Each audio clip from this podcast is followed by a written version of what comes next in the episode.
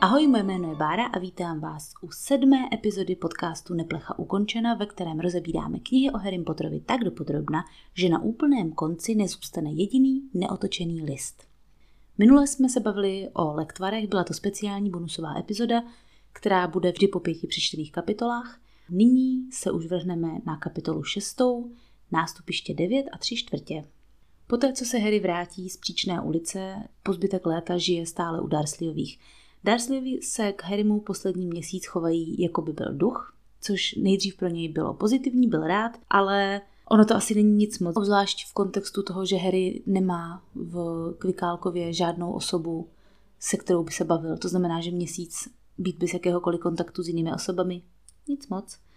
Nejčastěji se tedy zdržuje v přítomnosti své nové sovy, kterou pojmenuje Hedvika, což je jméno, které vytáhne z knihy o dějinách čar a kouzel, protože jak má volné léto, nemá co dělat, tak si čte své učebnice napřed.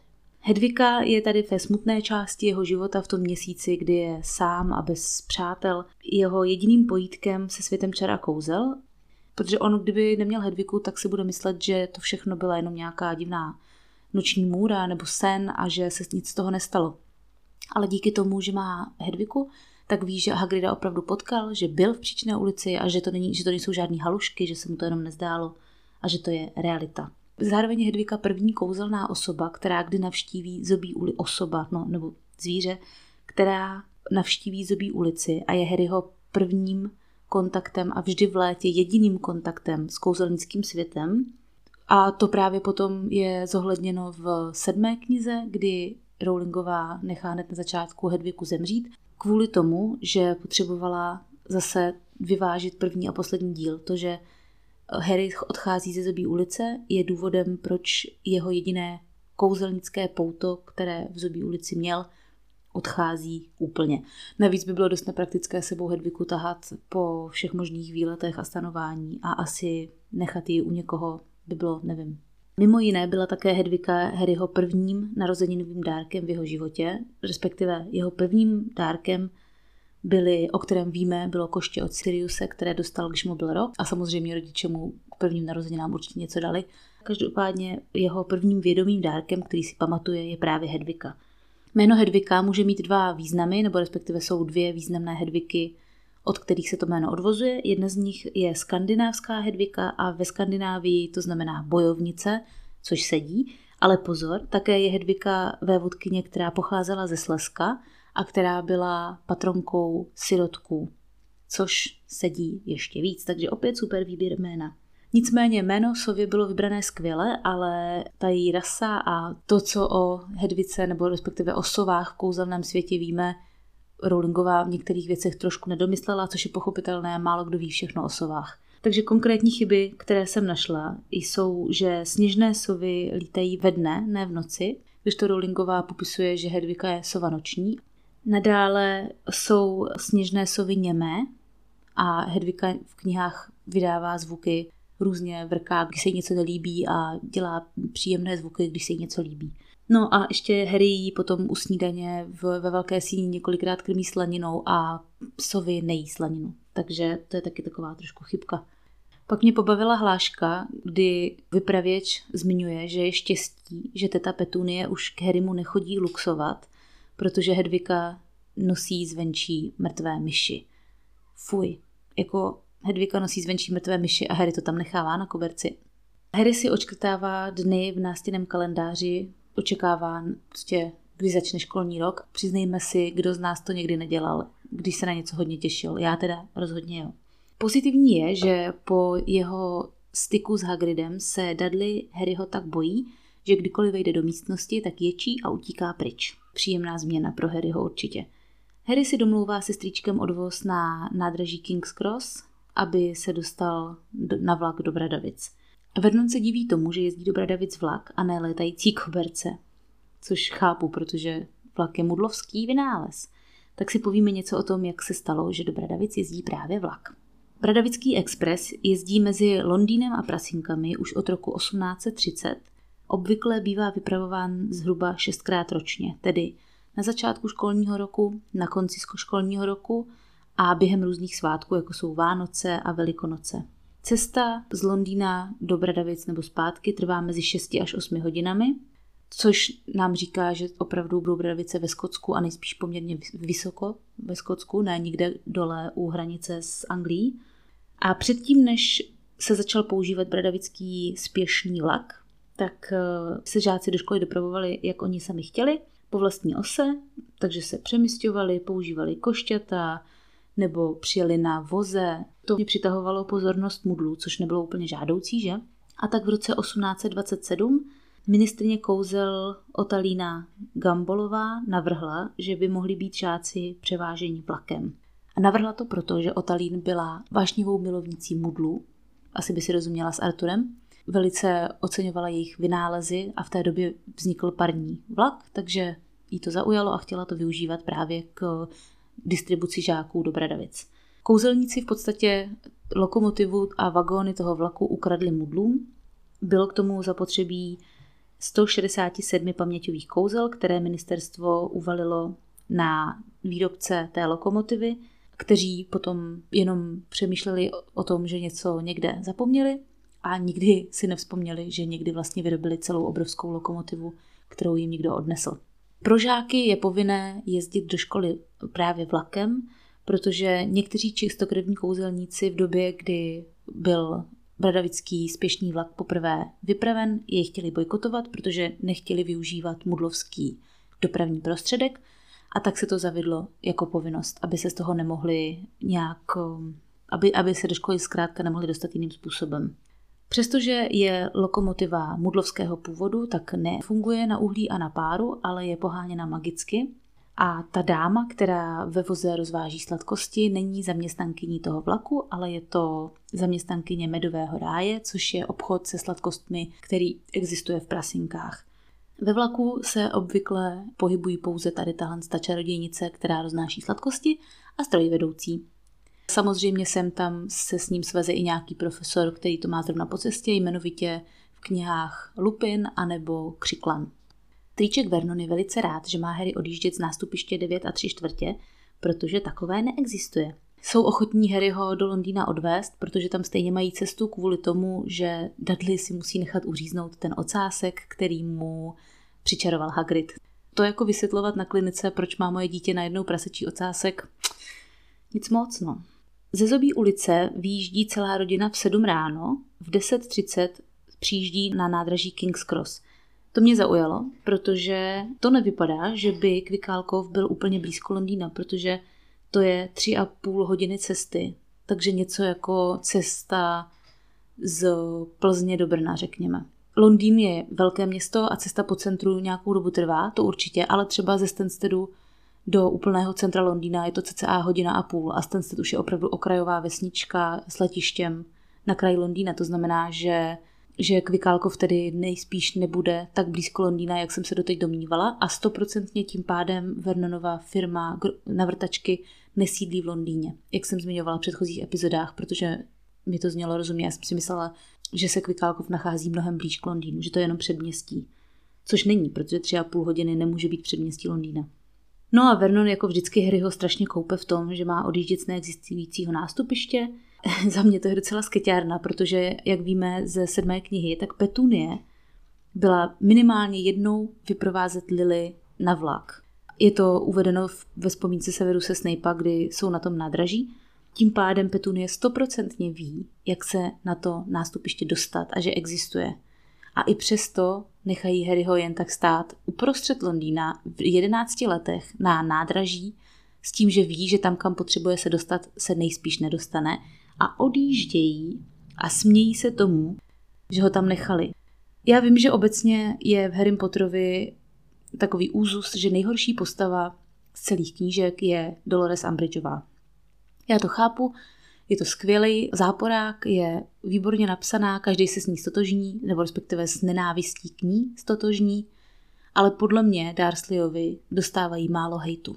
Za mě jsou Dursleyovi na stejné úrovni, ne-li horší, než Umbridgeová. A tím nemyslím i Dudleyho, Dudley je trošku jiná kategorie, to je dítě, to za to víceméně nemůže, ale Petunie a Vernon jsou dementi a nikdo mi to nikdy nevymluví.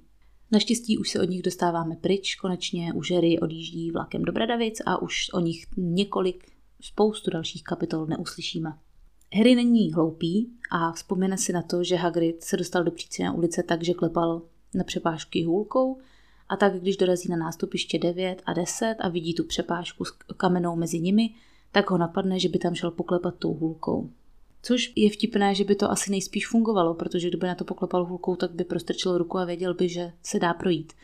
Ale než to stihne udělat, tak uslyší konverzaci skupinky lidí, která jde kolem. No a ta skupinka lidí se baví o mudlech. Není to jen tak nějaká skupinka lidí, je to samozřejmě rodina Weasleyova. Paní Weasleyová je popsána jako buclatá a chlapci mají ohnivě rudé vlasy a každý z nich si veze sovu. To je určitě chyba, protože my víme, že Weasleyovi v téhleté fázi mají jenom Erola, což je jejich rodinná sova, která zůstává doma, a Percy má Hermese. Takže to bylo nejspíš nějaká chybka, která se editací nedostala ven. Harry je chvilku stolkuje, protože se stydí se s nimi začít bavit a nejdřív Percy projde přepážkou, pak Fred a George po jejich vtipné výměně já jsem Fred, já jsem George, nepoznáš své vlastní děti.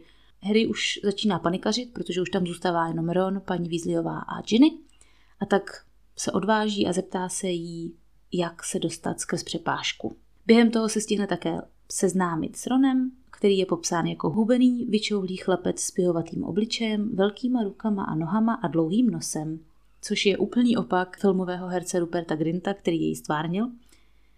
Ale samozřejmě Rupert Grint povahově sedí perfektně.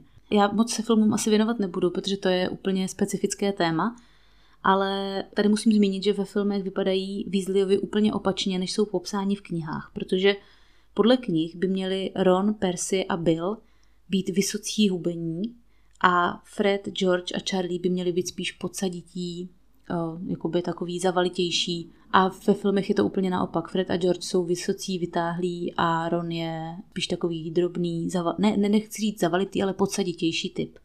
Paní Weasleyová dá Harrymu za mě úplně nejdebilnější radu z celé knížky, a to je, že jestli je nervózní ohledně průchodu tou přepážkou, má se na to rozběhnout. Jako pardon, ale já fakt nechápu, proč by se měl, když je nervózní z toho, že narazí do zdi, proč by se měl rozběhnout, aby se té nervozity zbavil, snad naopak, ne? Já bych šla úplně pomaličku, strčila bych takhle jeden prstíček, bych se dotkla té kamenné zítky a až když bych viděla, že prochází skrz, tak bych pomalu prošla a rozhodně bych neběžela proti a v hlavě bych neměla myšlenku, teďka do toho narazím, pane bože. No jenom, že Harry poslechne, ale samozřejmě naštěstí to zabere. Hurá, jsme u vlaku. Harry míjí chlapce s kulatým obličejem, který ztratil žábu. To je první seznámení s Nevillem, který už něco ztratil. Pak také míjí Lee Jordana, který ukazuje, že si sebou veze pavouka, což mě opět pobuřuje, protože to zase není ani sova, ani kočka, ani žába. Tak co to je? Od čeho ty pravidla máme? Fred a George jsou dobří kámoši a pomůžou Harrymu do vlaku s kufrem a všimnou si toho, že má Harry jizvu. Poté se vrátí zpátky se svou rodinou, kde Percy už je převlečený do hábitu a má prefektský odznak a musí zmínit, že sedí vepředu v prvních 2 vagónech, které jsou vyhrazeny prefektům. Tady ta zmínka mě potěšila, protože my víme, že tohle stejné pravidlo platí ještě v 5. knize, kdy Ron a Hermiona sedí také v prefektském voze a v 6. knize taky. Fred a George dávají Percymu jako obvykle sodu. A zmiňuje se taky to, že Percy má nový hábit a sovu, protože je prefekt, což je teda na Weasleyovi úplně výkon. Pak Fred s Georgem provaří, že Harry sedí ve vagónu a že to byl Harry. Ginny se na něj chce okamžitě zajít podívat, což je zase prostě jako by byl zvířátko v zoo, že? Což i paní Weasleyová zmiňuje. Molly je Harryho líto, říká, že jí bylo zvláštní, že byl na tom nádraží sám, ale že se ho nechtěla ptát. A potom už vlak začíná odjíždět a tak chlapci naskáčí do vagónu a Ginny je smutná, že odjíždějí. A já jsem se zamyslela nad tím, jaký to musel být pro Ginny rok. Být nejmladší z kouzelnické rodiny, kde mám 7 bráchů a postupně každý rok mi jich víc a víc odjíždí do školy. Až tenhle rok Ginny zůstává sama jenom s rodiči, protože Charlie i Bill už pracují, pan Weasley chodí do práce, takže vlastně celé dny musí trávit Ginny jenom s Molly a poté, co je někdo zvyklý na 6 dalších bratrů, tak to musí být hrozná změna.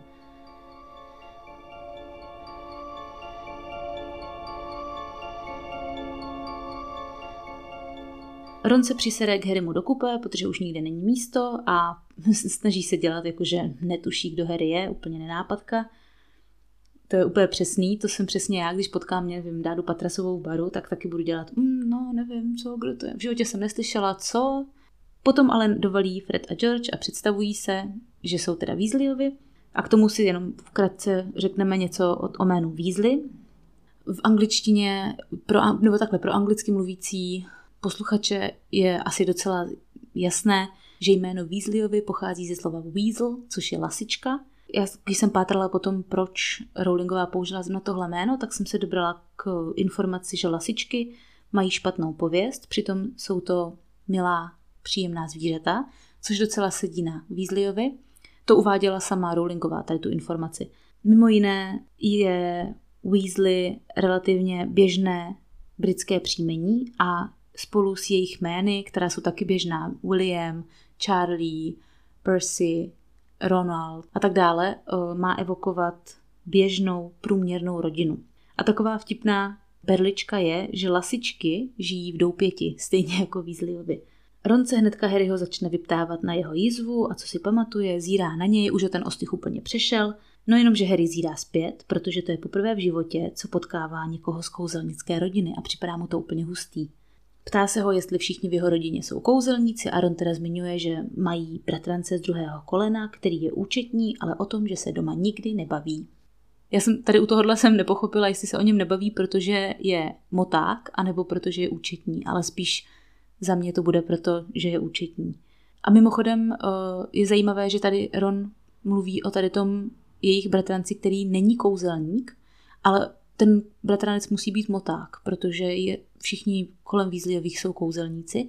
Ron nezmiňuje výraz moták, protože nejspíš Rowlingová ještě v téhle knize vůbec neměla v plánu, nebo vůbec o tomhle ještě neuvažovala.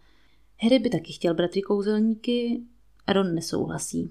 Popisuje, že Bill byl premiant, Charlie válel ve fanfrpálu, Percy je šprt a Fred s Georgem jsou chytří a ještě k tomu vtipní. No a Ron, tak tomu jdou šachy, no.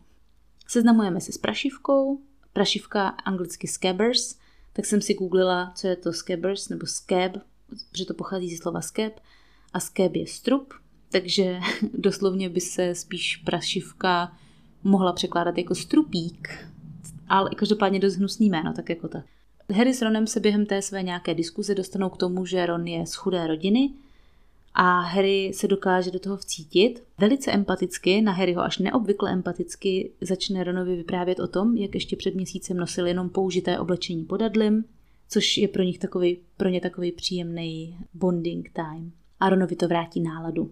Potom Harry během nějaké jejich debaty vysloví jméno Ty víš koho, což pro Rona je úplně jako tragédie a má tam úplně strašný záchvat. Ježíši Kriste, ty si řekl jméno Ty víš koho, panenko Maria Podserpenská, vidíš to?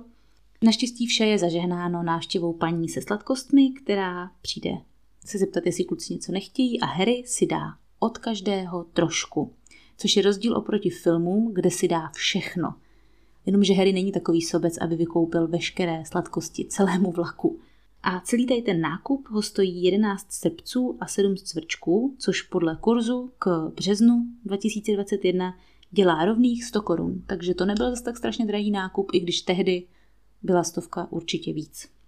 Harry má hlad, čemuž se nedivím, protože vyjížděli v 7 ráno a teď je třeba řekněme 1 hodina a Harry od té doby nejedl. A samozřejmě Dursleyovi Harrymu žádnou svačinu rozhodně nezabalili. Ron má sebou sendvič s lunchmeatem, který by si Harry rád dal. Ron z toho nadšen není, protože je to takový jako fakt jako hodně chudej oběd. Poté se Harry dostává k čokoládovým žabkám, které jsou vyrobeny ze 17% kváka, to je můj překlad. V angličtině by to bylo crocoa, což je doslovný překlad kvákao. A je to substance podobná kakao, která se ovšem chová, jako by byla žába. Čokoládové žabky mají tmavou i bílou variantu a v Bradavicích je oblíbená hra, kdy se vypustí mix těch žabek a hráči se snaží chytat ty tmavé a ty bílé nechat utéct. Asi jako v běžném životě víc lidí má rádo tmavou čokoládu než světlou. Součástí balení čokoládových žabek jsou kartičky z profily slavných kouzelníků. J.K. Rowlingová uvedla, že kdyby si ona sama měla vybrat nějakou kouzelnickou sladkost, tak by rozhodně chtěla čokoládové žabky. Ronovi chybí 2 kouzelníci a gripa, což nemá být římský konzul, jak jsem si doteď myslela, ale je to nějaký německý kouzelník a autor. Nic víc o něm nevím. A druhá karta, která mu chybí, je Ptolemaios. Nejspíš tou postavou má být egyptský matematik, astronom a tak dále. Ron zmiňuje, že má doma přes 500 kartiček, tak jako trošku priority. Hele, nemáme peníze na nový hábit, ale 500 kartiček z čokoládových žabek? Dobře. Teď se stane taková záhadná, náhodná, podivná věc a Harryho hnedka první karta je profesor Brumbál. To je náhoda. A na kartičce mimo jiné je zmíněno, že Brumbál proslul vítězstvím nad Gellertem Grindelwaldem v roce 1945. Tam máme nějakou analogii k druhé světové válce a že Grindelwald byl na vrcholu moci zároveň s Hitlerem. Také objevil 12 způsobů použití dračí krve, věnoval se alchymii s Nikolasem Flamelem. Co se týče jeho zájmu, tak má rád komorní hudbu a koulení 10 kuželkami. Jsem si googlila koulení 10 kuželkami, protože mi ten název nikdy nebyl úplně jasný a je to normální bowling. Harry potom vybalí další kartičky a na konci má několik kouzelníků. Tak si povíme něco o těch jednotlivých kartách a o kouzelnicích na nich zobrazených. Nejdřív má Morganu, což je klasická čarodějka z pověsti o Merlinovi, tam není nic zajímavého. Jeho druhá karta je Hengist Zálesák, což je skotský kouzelník, který založil prasinky někdy v průběhu středověku. A založil je proto, že jeho vlastního domova vyštvali mudlové, no a tak si založil vlastní vesnici. Je to teda jediná čistě kouzelnická vesnice ve Spojeném království, což je taky zajímavé, protože vzhledem tomu, že víceméně všichni kouzelníci žijí mezi mudly, tak toho o nich ví opravdu málo. Další kartičkou je Alberic Grunion, vynálezce bomby hnojůvky, vynalezl ji v 19. století a je to neexistující postava. Stejně jako Hengist Zálesák. Potom tu máme Kirke, to vám bude asi nejspíš něco říkat, to je starořecká čarodějka, která měnila ztracené námořníky ve zvířata a objevuje se například v Odysee. A je to opět smyšlená postava. Pak je tu Paracelsus, což je celým jménem Philippus Aureolus Theoprastus Bombastus von Hohenheim. A to byl středověký alchymista, který objevil hadí řeč. Co je zajímavé, tak já to už nebudu číst znova, prostě Paracelsus byl skutečná postava, byl to skutečný středověký alchymista a lékař, který první řešil minerály a kovy v těle a že mají nějakou funkci. A to jméno si změnil sám, nejdřív právě na Filipa Aureola Theoprasta Bombastuse von Hohenheima a poté, asi to nikdo neuměl vyslovit, tak poté to změnil na Paracelsa. Pak si Harry vytáhne kartičku Merlina, všichni víme, kdo byl Merlin, ale zajímavé je, že Merlin chodil do Bradavic a byl to zmiozel. A dokonce chodil do Bradavic v první generaci po založení a učil se od samotného Salazara Zmiozela. A poslední kartička, kterou si Harry vytáhne, je s Cliodnou, což byla středověká čarodějka z Irska, která se uměla proměnit v racka a to je smyšlená postava opět. Potom kluci řeší Bertíkovi lentilky 1000krát jinak a u těch je zajímavé, že v českém vydání Harryho Pottera to byly nejprve lentilky a potom se, myslím, v druhém nebo ve třetím díle už změnili na fazolky, což koreluje s originálním názvem a od té doby už se vlastně používá název fazolky. Pak k Harrymu a Ronovi do kupé přijde Neville a hledá Trevora. Ron chce potom proměnit prašivku ve zlatou myš, Charlieho starou hůlkou. Bych jako jenom zmínila, že možná měli Ronovi rodiče koupit radši novou hůlku než 500 čokoládových žabek. A objevuje se na scéně Hermiona a samozřejmě už má na sobě hábit, takže už víme, že je šprtka. Bez jakéhokoliv představení si sedne a chce hned vidět kouzlo. No a Ron říká, Javor, Buk, Linda, Platan, ať je tahle krysa zlatá. Jako samozřejmě to vypadá jako obyčejná větička, dobrý, nedává moc smysl, ale jediné, co mě tam zaujalo, byla Linda, tak jsem si to jako zase vygooglila, že jo, nebudu kecat, a Linda je druh topolu, takže to je taky druh stromu. Mnohem zajímavější je ale tahle básnička v angličtině, protože v angličtině zní Sunshine, Daisies, Buttermellow, Turn this stupid fat rat yellow, což by bylo v doslovném překladu sluneční svit, kopretiny, skažené máslo, přeměň tuhle tlustou, hnusnou krysu ve žlutou. Ten první verš, Sunshine, Daisies, Buttermellow, má evokovat žluté věci, což potom dává smysl, když chtějí tu krysu proměnit ve žlutou. Hermiona Rona se tře jak podlahu a vysvětluje mu, že je z mudlovské rodiny, něco k jménu. Hermiona Granger, zajímavé jméno, protože Granger je docela typické příjmení, britské, obyčejné, kdežto Hermiona je naprosto netypické jméno i v Británii. Rowlingová ho převzala z Shakespearovy Zimní pohádky, ne z řecké mytologie, jak se často chybně uvádí. To jméno prý vypovídá spíš o Hermioniných rodičích než o ní samé, protože, a to cituji, ji Grangerovi tak pojmenovali, aby okolí ukázali, jak jsou sečtělí a inteligentní.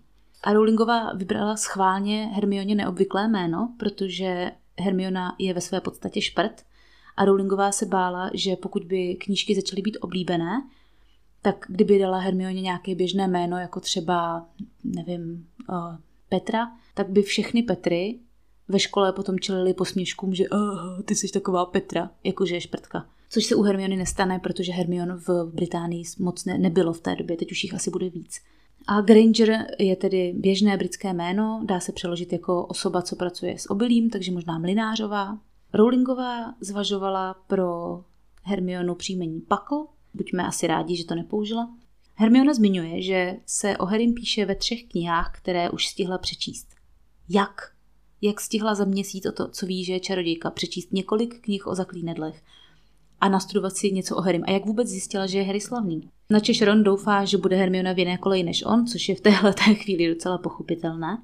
A Harry, protože je fakt hrozný zlatíčko, tak říká Ronovi, že se mu ale zdá, že teda jako prašivka má trošku světlejší fousky, aby Ronovi zvedl náladu. Ron potom říká Harrymu, že se někdo pokusil vyloupit Gringotovi. Náhoda, že byl Quirrell zrovna ten samý den, jako potkal Harryho, také v Příčné ulici. A co tam asi dělal? Možná, že by tam byl loupit?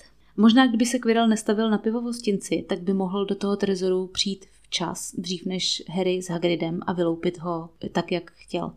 Ron miluje Fanfrpál, takže se nějakou dobu povídají o Fanfrpálu a pak přichází na návštěvu Draco, který už mezi tím zjistil, že Harry je Harry. Představuje se jako Draco Malfoy, což Ronovi připadá vtipné, že se jmenuje jako Drak. Já to chápu, mně to taky přijde vtipný. Načež má Draco ten svůj pověstný výlev o tom, že rudé vlasy, pihy a víc dětí, než si mohou dovolit. Musíte být Weasleyovi. To je asi jediný dobrý stěr, který kdy Draco měl. No a Harry posílá Draka v podstatě do prdele. Goyle, protože je nenažraná huba, chce sníst Harrymu jeho čokoládovou žabku, ale prašivka ho kousne, což je zase jediná dobrá věc, kterou kdy udělal Peter Pettigrew. No dobře, ještě potom možná tehdy, když Harry ho zachránil trošku, tak to taky nebylo špatný, ale jinak jediná dobrá věc, kousl Goyla do prstu. Ron říká Harrymu něco o historii Malfoyových a zmiňuje, že Lucius Malfoy tvrdí, že byl Voldemortem očarovaný, imperiem, kouzlem, tváří se jako andílek, ale Weasleyovi mu to nežerou. Hermiona se mezi tím byla zeptat strojvedoucího a oznamuje chlapcům, že už budou brzo na místě a že by se teda měli převléct. Ron má tak krátký hábit, že mu z něj, podle knížek, cituji, čouhají trenýrky. Tohle mi bylo vždycky extrémně divné, protože jako jak krátký by ten hábit musel mít, aby mu z něj čouhaly trenýrky. Navíc ve Skotsku, za prvé by vypadal jako v minišatech a za druhé by zmrzl. Tak jsem se podívala do anglického originálu a měla jsem to udělat už dávno, protože v anglickém originálu to nejsou trenýrky, ale tenisky. Je tam sneakers. Takže tady se jedná o chybný překlad, docela blbě chybný překlad a mají mu čouhat z habitu jenom tenisky. No a první ročníky místo, aby jeli do školy kočáry jako ostatní žáci, tak mají takovou malou bojovku a já jsem přesvědčená o tom, že tu bojovku mají jenom proto, aby měli pěkné v první fotky hradu nad jezerem, jak se tam krásně mihotá světlo a tohle. Loďkami projedou tunelem do podzemního přístaviště, o kterém už pak nikdy neuslyšíme, v žádné další knize se o něm neobjeví jediná zmínka. Neville naštěstí najde Trevora a poté je další kapitola, která je ukončená tím, že Hagrid buší na dveře. Akorát tentokrát buší na dřevěnou bránu do Bradavic. Tak jo, tohle byla 7. epizoda podcastu, rozebrali jsme 6. kapitolu, doufám, že se vám opět líbila a že jste si to užili. Těším se na vás zase za 2 týdny a mějte se hezky. Neplecha ukončena.